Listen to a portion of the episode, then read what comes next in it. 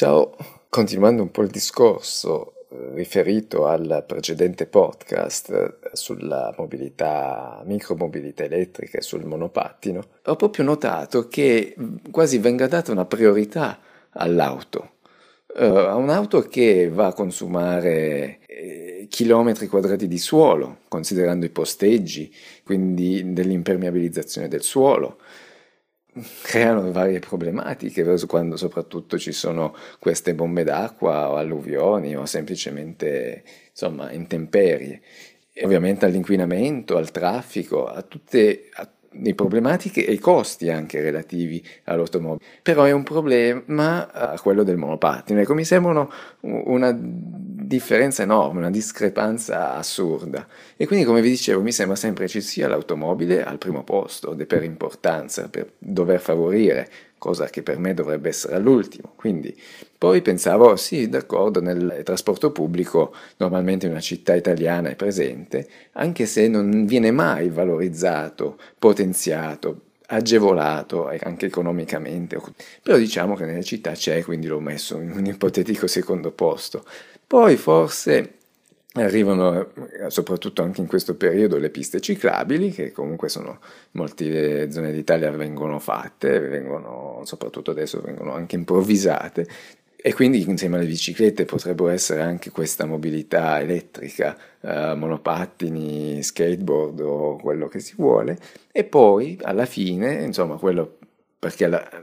c'è, normalmente una strada si fa col marciapiede, quindi i pedoni ci sono, ma anche in quel caso non viene mai pensato di favorire la passeggiata, camminare in un posto uh, fresco, ben illuminato, e che appunto i marciapiedi siano non dissestati, siano a posto, accessibili ai disabili, ai non vedenti, anche semplicemente ai passeggini, cioè, normalmente sono marciapiedi piccoli, oltre al problema che adesso abbiamo con il coronavirus, che dovremmo mantenere una distanza, ma in generale comunque eh, sono, non sono compensati, ovviamente in base alle zone, in base, in base alle città, non sto generalizzando, però in generale io mi immagino sempre, mi ricordo dei marciapiedi abbastanza scomodi, ecco. E invece dovrebbe essere favorito il proprio ricapitolando e ribaltando la classifica, secondo me dovrebbe essere favorito il pedone, la passeggiata, lo spazio pubblico, il parco, poi ovviamente la bicicletta,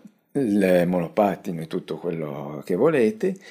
poi il trasporto pubblico, quindi poi arriviamo sulla gomma, ma insomma ci deve essere gomma o mm, tram o metropolitana, ma deve essere potenziato, deve essere favorito e poi, infine, proprio anzi dovrebbe essere sfavorito o dovrebbe essere un costo, ma poi se proprio uno non ne può fare a meno, l'automobile. Quindi andresti a togliere un mucchio di traffico ovviamente dovendo potenziare tutto quello che ho già detto, il trasporto pubblico è essenziale, però il trasporto pubblico quando metti 50 persone in un pullman, o magari se si fosse potenziato ne fai 20, 20 in un tempo più corto, no? senza doverla ammassare, ma in un solo mezzo, anziché considerate 20 persone, normalmente viaggiano queste macchine vuote,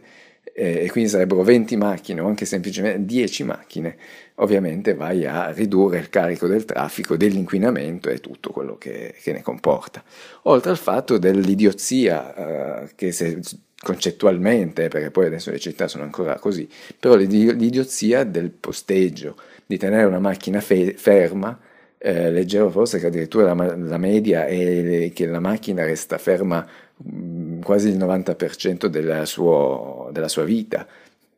Quindi enorme distese di, di posteggi che abbiamo nelle città, insomma, mi sembra appunto un'assurdità. Non voglio che dire che debba essere per forza eliminata, perché poi i casi, un turista che viaggia, un, so, e hai bisogno di posteggiare, no, non sto dicendo di eliminarla, ma dovrebbe essere l'ultimo dei, dei mezzi, insomma, da, da usare in una città. Oltre al fatto che